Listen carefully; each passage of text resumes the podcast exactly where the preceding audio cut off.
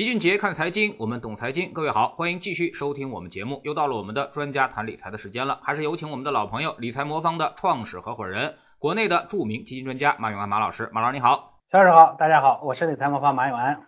嗯，这周的行情呢，其实并不是特别稳啊。那么这个今天上午啊，又是大跌了这个百分之二下去啊。那么有的时候都快到百分之三了，像创业板这种啊。那您觉得现在这个市场大幅的波动啊，原因何在呢？市场呢，一般涨到呃有一段时间的这个涨幅以后啊，呃，投资者情绪呢会分化啊，分化在于哪里呢？说一部分投资者呢会觉得，哎呀，涨得挺高了，有点担心是吧？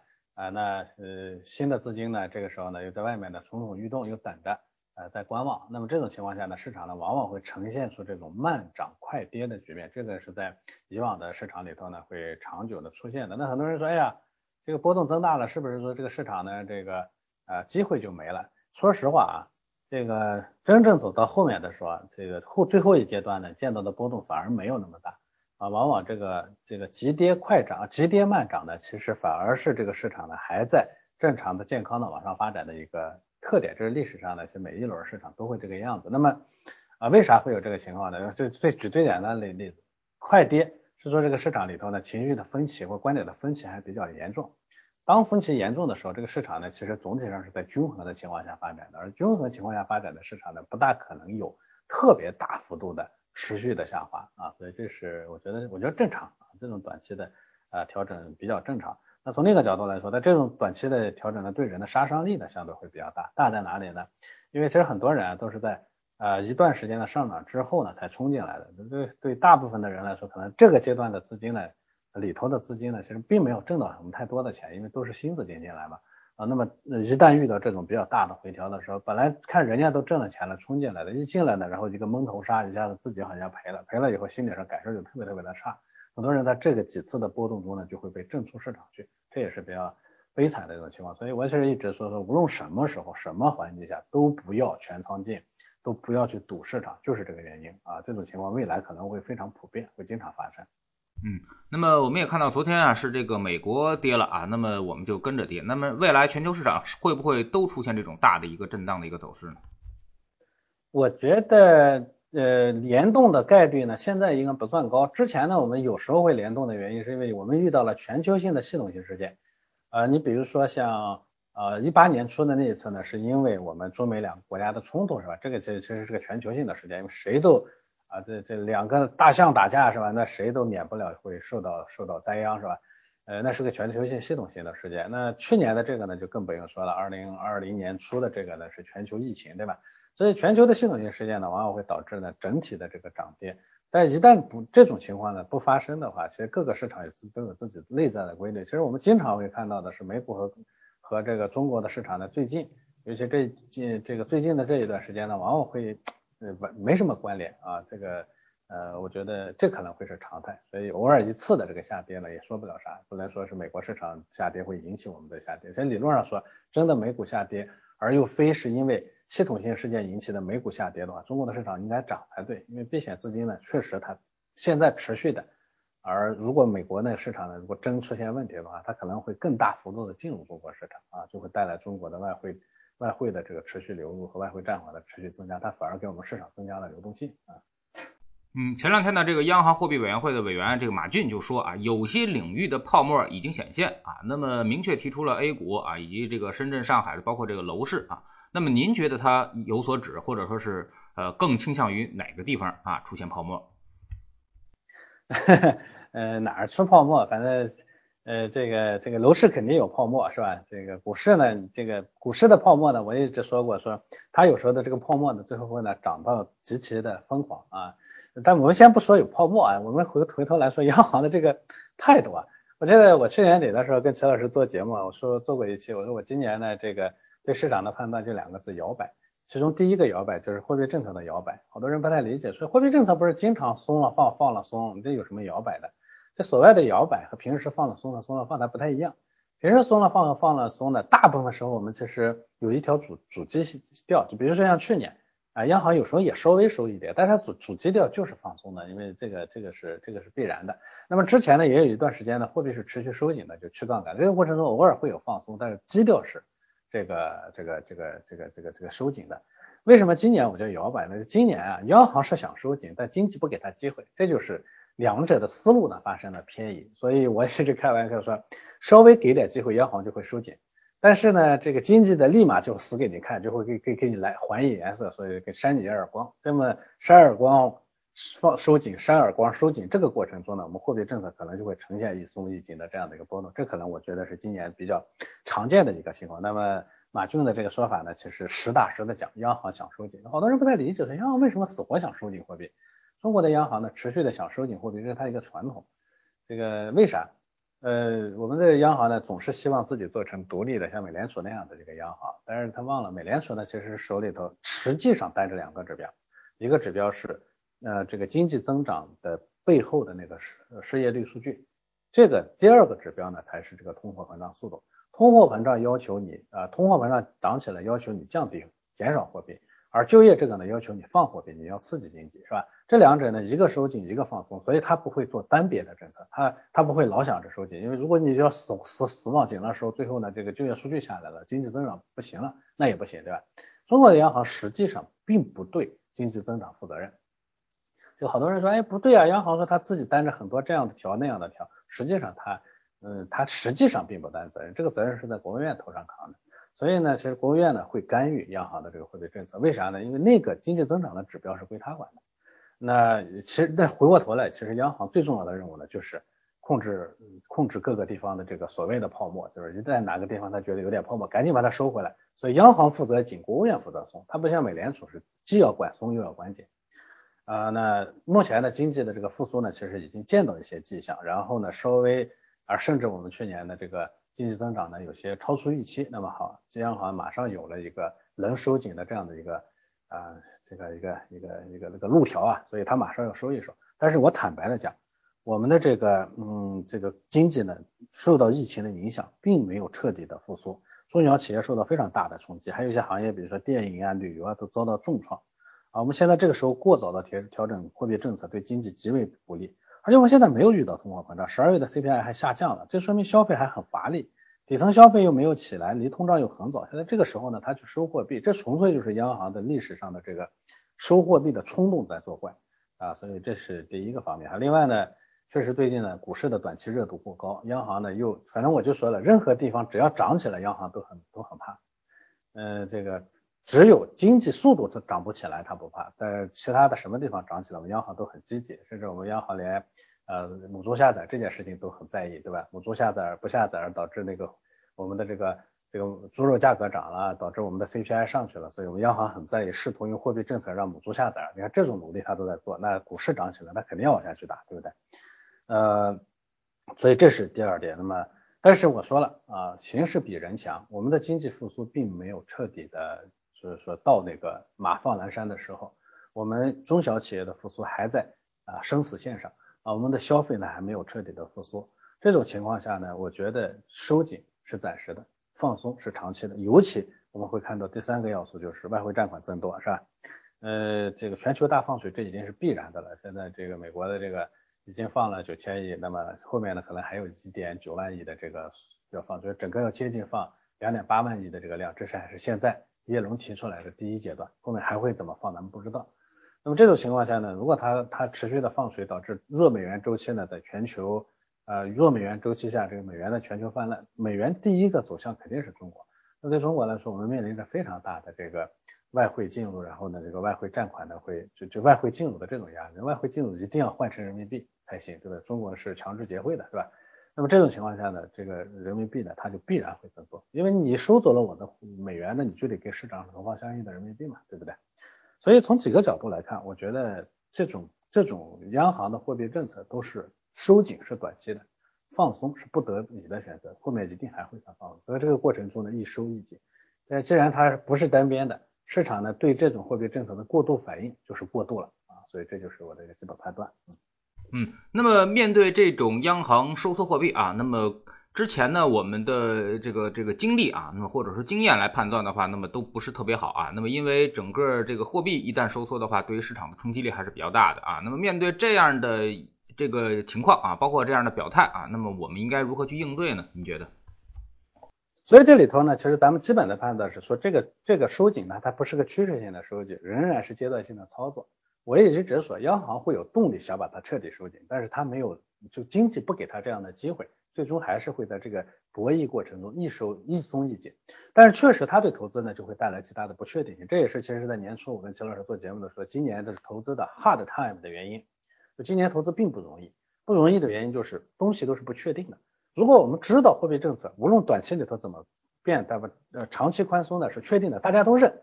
货币政策当制定政策当局的也认啊，这个监管当局也都认，市场也都认。这种情况下，这个事情就没有什么不确定性，那么市场呢就会相对比较稳定。而如果说各方呢其实观点不一致，经常的互相扯皮拉扯，那么这就会导致这个不确定性，你不知道短期里头哪一方会拉赢，对不对？所以就像最近你看央行拉赢了，对不对？所以这种情况下呢，这个市场的波动呢就特别特别的大。怎么去应对？应对短期的货币变动是不可能的，你一定要理解。比如说，呃，人家央行最近拉赢了，那过一段时间你怎么知道国务院不会再拉回去呢？对不对？因为形势比人强。过两天中小企业又告急，资金又断裂了，对不对？企业又大量的暴雷，不行了，那呃那这个呃经济发展还是第一位的呀，对不对？那我们的货币政策又又又要被两个耳光扇回来，对不对？但是什么时候扇回来？死多少中小企业才能扇回来？这个咱们不知道，所以你不要去试图去懂赌这个。我们能确定性的东西就是今年货币政策会摇摆，只要这个东西确定了，我们就要应对这个确定性来做我们的投资。怎么做呢？不要赌方向，不要赌方向，不要赌单单一资产啊！今年必须得啊，这个像去年呢，你靠胆子、靠赌方向能挣到的钱，今年只要靠赌方向，一定会把它再赔回去。所以我今年年初的时候特别跟大家提醒，一定要配置，一定要配置。啊，千万别再去按照去年的那种模式再去做啊，这是我的一个基本逻辑。所以面对不确定性，你不要去试图去猜测不确定往哪儿走。但是我们知道它是不确定的，所以我们今年的正确的做法是应对这个不确定性啊，那就是配置，而不是赌单边啊，是把各种资产都买一点，而不是光买买 A 股啊，或者光光光光买股票啊，是吧？股票、债券、黄金。啊，都买一点，把美股、港股、A 股都买一点啊！你看今年年初到现在这种策略一般效果都不错。今年赌单边的到现在我估计，呃，且不说你最后挣了多少钱，今年到现在我估计这个脑细胞又死了不少，对不对？就没有意义了嘛。那么但是呢，就是债券啊，现在还还好啊。那么但是股市来说的话，现在好像全全球都在跌啊，无论是。A 股啊，港股啊，美股啊，那么要这样的话下跌的话，其实大家也还是心比较慌的。而且您刚才说今年它会有一个政策上的调整啊，但是在这个政策调整之前，不知道市场能跌跌多深啊？您有这个这个预期吗？就觉得这波调整会有会有多深？我们能不能扛得住？或者说通过我们的资产配置来做这个市场的话，那么能够比市场这个少跌多少呢？其实这里头啊，其实就说到我们说理财魔方一直说做定制，定制是啥意思？定制我们本来就是按照最极端的情况做的那个做的那个测算，说就算是历史上最坏的情况出现了，我的这个资产组合它会跌多少？我们要确保这个这个下跌呢也都不会让你特别不舒服，或者叫击穿你的底线的水平。那我们现在要预估的是说这一轮的下跌，它会它会导致全球的资产所有的资产的跌幅都超过历史上最大的那一次吗？显然不会，因为我们现在不具备那个条件，对不对？中国的货币政策呢，它没有单边的收紧，我说了，它在摇摆的过程中。那么外部的环境下呢，这个美国的这个放水政策呢，显然停不，停不了。疫情会有特别意外的这个情况出现吗？似乎也看不到。这种情况下呢，其实资产呢都是起起伏伏的调整，只要不出现最坏的情况，即便最坏的情况出现，我们定制的那个组合它都不会击穿心理底线，更何况那种极端情况可能还不会发生呢，对不对？但是很多人呢说，那自己呢就去把股票。做一半一半股票一半债券，自己去做这样一个组合，那个会不会击穿你的底线？那我不知道，因为有可能你的底线就是你可能真的就只能撑十个点，那一个一半股一半债会不会跌不跌破十个点？完全有可能啊，这种情况下他就受不了了，对不对？你就受不了了，那你就拿不住了，到底下的时候你就跑掉了。所以呢，定组合，我前面说了，今年不要赌方向，不要赌单边，一定要做组合。好，第二个建议就是一定要根据自己的情况来定组合。啊，不要说随便拿哪拿个组合，觉得哎那个组合还不错啊，随便拿个组合，要根据自己的情况挑一个合适的组合，或者定制一个组合，这是一个关键性的问题。而且这个定制的组合，它一定要以最坏的情况来预估啊，这种情况下人也还是舒适的，不难受的啊，来按照这个原则来做，我们管这个叫保底线，就是所以我说我说你要放大钱进去，你一定得得有有底线，就是这个逻辑啊，这我们前面做的这一套就叫有底线，有底线才能在这样的。动荡的啊不确定的市场里头，这种 hard time 里头挣到钱，或者我们起码要，我们虽然我们不知道今年全年到头来最终是不是能这样，我大概率认为今年到头来还是正收益的，但是这个过程中呢，这个这个最终的是什么结果，是神仙才知道。我们这如果是最后呢，大概率是正收益的，我们能挣到钱，过程又不难受。如果今年呢，最终呢证明呢是赔的，那我们也会赔的不多啊，然后也不难受，哎，这个才是理财的长久之道。嗯，那么之前市场上的一些热点呢，比如说什么白酒啊，包括我们说的这个医药啊，包括这个新能源，包括科技啊，芯片啊，军工啊，那么这些东西现在好像有点松动的意味啊，那么跌幅呢也是比较大啊，那么您怎么看这些热点？追热点是个技术活啊，很难的啊，这个咱们要要要实打实的讲。所以你要把市场上的一些有可能在未来很长时间里头会出现机会的热点板块呢，你把它都分出来之后，尽量做到长期持有。这个的话，时间长了，因为你比如说像芯片啊，类似于这种呢，咱们预估在未来的啊五到十年里头，可能总体表现都不错，因为它是中国中国现在最短缺缺的东西，对不对？就像。十年前、十五年前，我们做那个银行、做煤炭、做这些人，因为那是中国重工业化需要的东西。现在我们是中国的经济转型升级所需要的东西。这个呢，我们大概能估计出来。那么这些这些板块呢，就应该长期持有啊。你比如说像类似于这种芯片啊，类似于五 G 啊，是吧？类似于新能源这些，就可以长期持有。但是呢，如果你说啊，我嗯，但是这些热点意味着短期里头的波动都特别大。你说我还不想长期持有，我想在这里头呢。哪个是好的时候，我想追到哪个里头去。对不起，这样的做法，最终的结果很可能就是你总是跟着人家的屁股后面。所以我说热点可以拿，但是热点不能去追啊，这是基本的逻辑。嗯，这个这个这个追热点呢，其实死在追热点这个这面招牌下的人呢，其实这个尸骨呢已经埋了一堆又一堆。我们我们没必要去做那新的人，我们应该跳出这个说我不追，但我持有，这是可以的。就像我们做牛市热门组合，我的任务呢就是让大家能持有。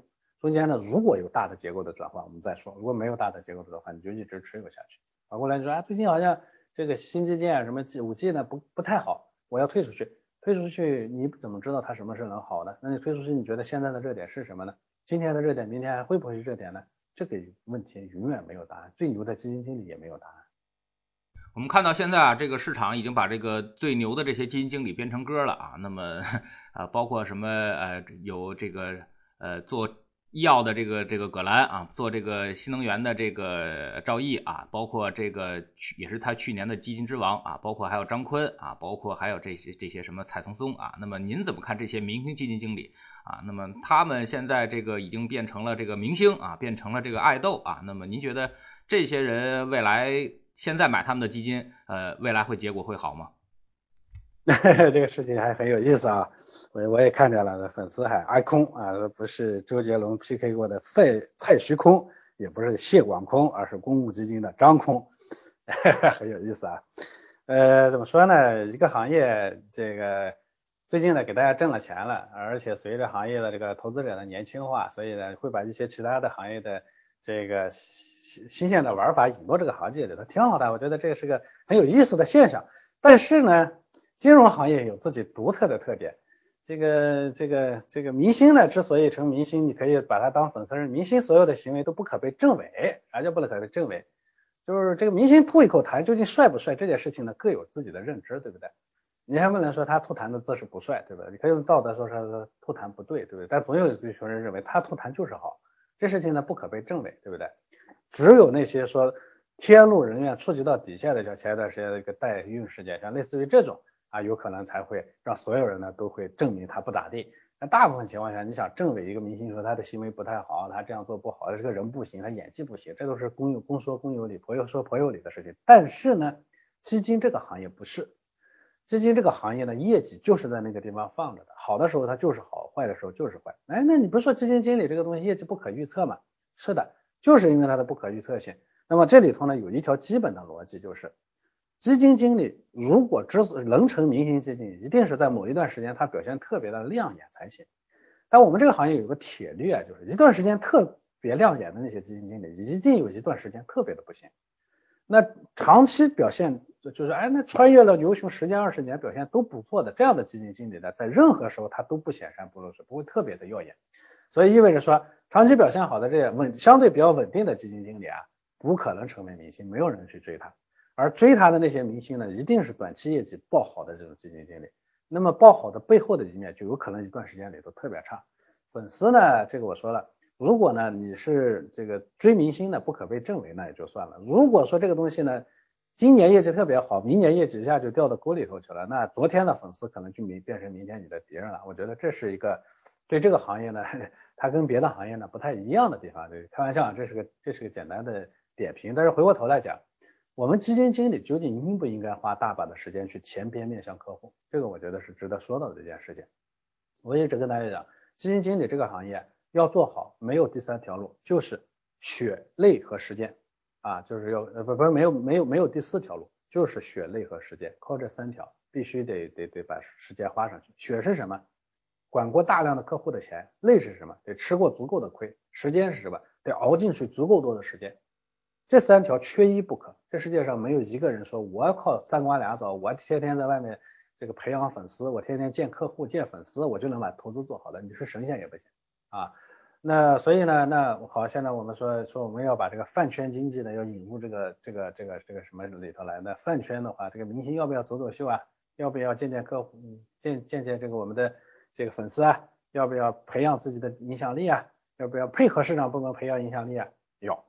要的话，你的时间就不够啊，所以这两层，前者呢，我是说这个行业呢，瞬间变脸的业绩，它会带来这个粉丝的不稳定性啊，这是对对一个基金经理来说无所谓，反正当一段时间的明星，一段时间业绩不行了，他拍拍屁股歇着歇着，那也没关系，对吧？但这对行业的杀伤力是非常非常大的。那第二种的话，第二个呢，就是基金经理呢，有可能啊，会会没有更多的时间，而基金行业一个铁律是，凡是成为明星的，最后的结果一般都一般，为啥呢？成为明星了，他的基金会被追捧，他没有更多的时间去研究，对吧？他会被各种各样的什么这参观那报告是吧？这会议那那那那见面会的会拉去，结果往往导致就是爆款基金以及上面的明星基金经理在后面的表现呢持续的不佳。我记得之前做过一个数据，一零年到现在，凡爆款基金平均的年化收益率只有百分之八不到，然后呢，非爆款基金的平均年化收益率，股票基金啊，平均是大概百分之十八。就爆款基金经理、明星基金经理的持有的基金的收益率还不如人家呃普通基金的一半。那这种情况下呢，你说这个粉丝经济究竟好还是不好？我觉得从行业发展的角度来说，它不好。但是对基金公司来说，它很好啊。对基金经理本人来说，它不错。为啥呢？基金公司靠此聚敛了大量的规模啊，基金经理成就了一次明星的光环。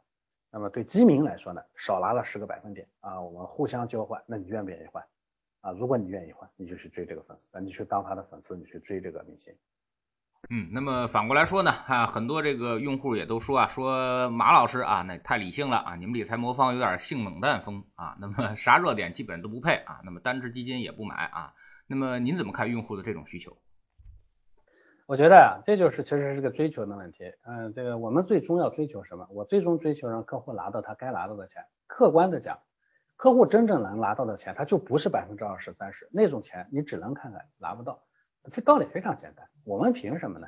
我们凭我们的运气啊，说我们我们有有有有有有更高的辨识能力，我们有更高的知识，我们更聪明，我们更勤奋。啊，我们什么都没有的情况下，我们都是普通人的情况下，你凭什么要从市场上拿走百分之二十三十？那这个社会的公平在哪里？它没有这样的事情。所以呢，我们要客观的讲，每个人能从这个上拿到的钱其实并不会多。就像过去这几年，我也跟很多人讲过，我说我要过去这几年给自己家庭资产定的收益目标是百分之六，很多人不太理解。那你是专业做这个，你才定那么高？我对自己的认知很清晰，我家里的主要的钱如果能挣到百分之六的年化收益，我挺开心了，我觉得。啊，所以这是从投资收益的角度，当然我工作收入它是另一回回事情，对不对？那我可能收入会增加很快，但是投资收入我就是这么定，当然我实际上可能会比这个略高一点，毕竟我认知能力会比别人强一点，对不对？啊，这是，嗯，这是，那么所以我说第一呢点呢，投资者实际最后能赚到口袋里头的钱，长期稳定的下来，也能赚到口袋里的钱，就是百分之六到百分之十二，基本上也都这个这个这这个范围里头，再高了，这社会就没有公平可言了。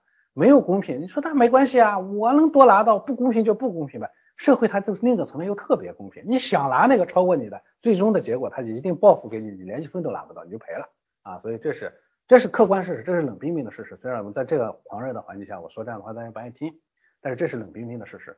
所以理财魔方要做的就是通过个性化定制和伴随式服务，我把最终你能挣到的钱帮你挣到。我绝对不会去追热点，我不会去追分，我不会去追那些说所谓的性冷淡，我觉得挺好啊，我不会去追那些热点，我把客投资者呢忽悠进去，我满足了我自己的需求，最终呢把投资者挂在那个地方。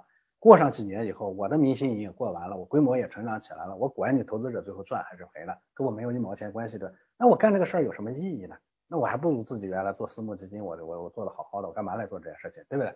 所以呢，我觉得个性化定制与伴随式服务以及持续稳定的管理风险，这就是我一一一定要做到的，哪怕为此付出了很大的代价。比如说像今年啊，像二零二零年，我的收益率呢跟基金公司干脆没法比，人家动不动百分之。四十五十，我们才一共赚了七个点，那投资者啥？你这干脆没法比，没法比就没法比啊！但是我要让大家把这个钱挣到，我就必须得把风险底线守住。我守住风险底线，我宁愿承担这个代价。这个代价有时候可能是很难的，但是我宁愿宁愿承担。我不承担，我投资者就得承担。我投资者承担的结果是他赔了，我承担最多一段时间，投资者不理解我，我业务发展速度稍微慢一点，这有什么呢？我能担担得住，对不对？嗯，最后再跟马老师讨论一个话题啊，那么因为最近我们也在研究巴菲特啊，那么巴菲特的他的这个历史收益啊，其实在六七十年代的时候波动是非常小的，而且基本上都是远远超过这个指数的收益的啊，那么就是因为他买在了极便宜的时候啊，那么买住了，然后基本上还拿住不放了。所以说它的波动很小，但是收益很高啊。那么您怎么看这种现象？是不是也就意味着我们就是随时进入市场可能是一个错误的命命题，或者说是不存在的啊？我们就应该买在一个比较便宜的时间点啊。那么您您觉得呢？这个啊，也其实要从投资还是从理财两个角度来看。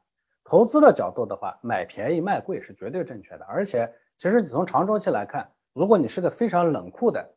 这个这个这个这个很有纪律的一个投资者的话，你完全有可能能做到在相对便宜的位置买进来，在相对比较高的位置上呢卖出去。我说了，这是要极其冷酷的纪律和对自己坚强的信心才行的。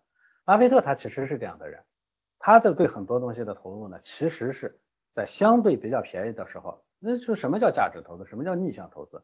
逆向投资就是别人都没看到，我还看到了，我看到了，我还坚信。我坚信我还能能能能能持续的持续的跟你们对抗，我始终坚信，最终呢，我到你们市让市场证明你们都错了，我对了，只有这样你才能把这个投资做成。那这是从投资的角度来说。那您前面提到说，呃，以前那些巴菲特曾经也做到过，风险比较低，收益比较高。那个风险比较低是事后来看，当他作为一个右侧左侧投资者买进去的那一瞬间，他承担的风险其实不是一般人能想象的，对吧？他只是通过更多的这个。它也有很多这个投进去以后呢，在左侧的下滑的幅度特别大的时候，这种只不过因为它很早就开始做这种相对比较呃组合的这种投资了，所以有些呢被被被被被抚平了而已，看不见而已。所以我觉得这是一个基本的逻辑。但是理财这件事情不行，不行的原因就是理财呢这个东西呢，它是嗯就最终你做到多高的收益，其实跟客户没啥关系，只要你不能让他留住啊，多高的收益都都只是看看而已。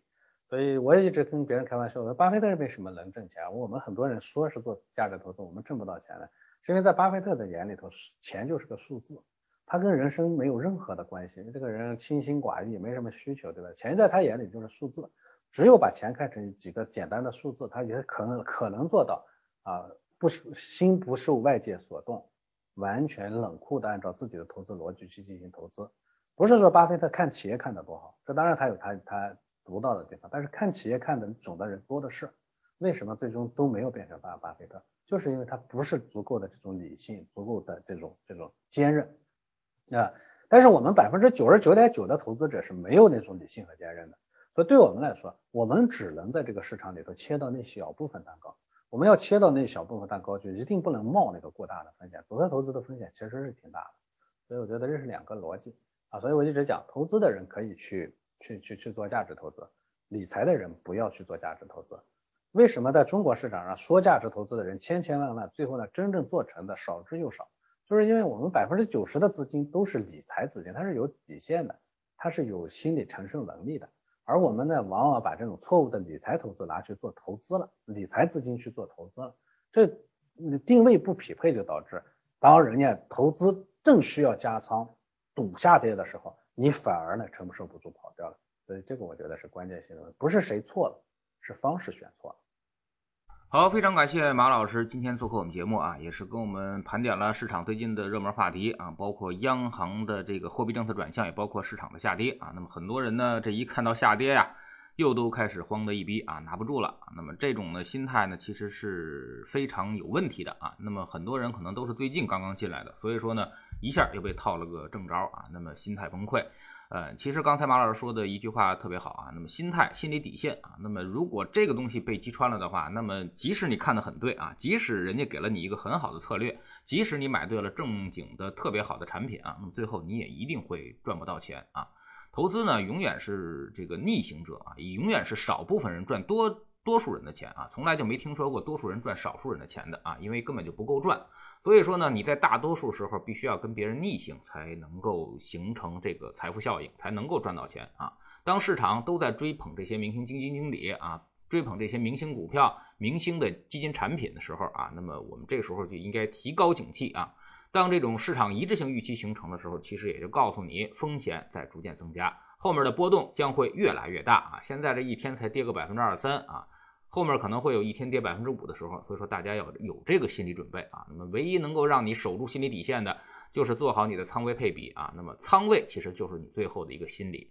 那么如果你不会通过资产配置方法来投资市场的话，可以通过理财魔方这种方式帮你实现优化配置啊，让他先帮你测测你的这个风险承受能力到底在什么位置啊。这样的话才能够让你始终的留在市场里面啊，赚到这牛市下半场的钱啊。我们非常感谢马老师，再见。好的，再见。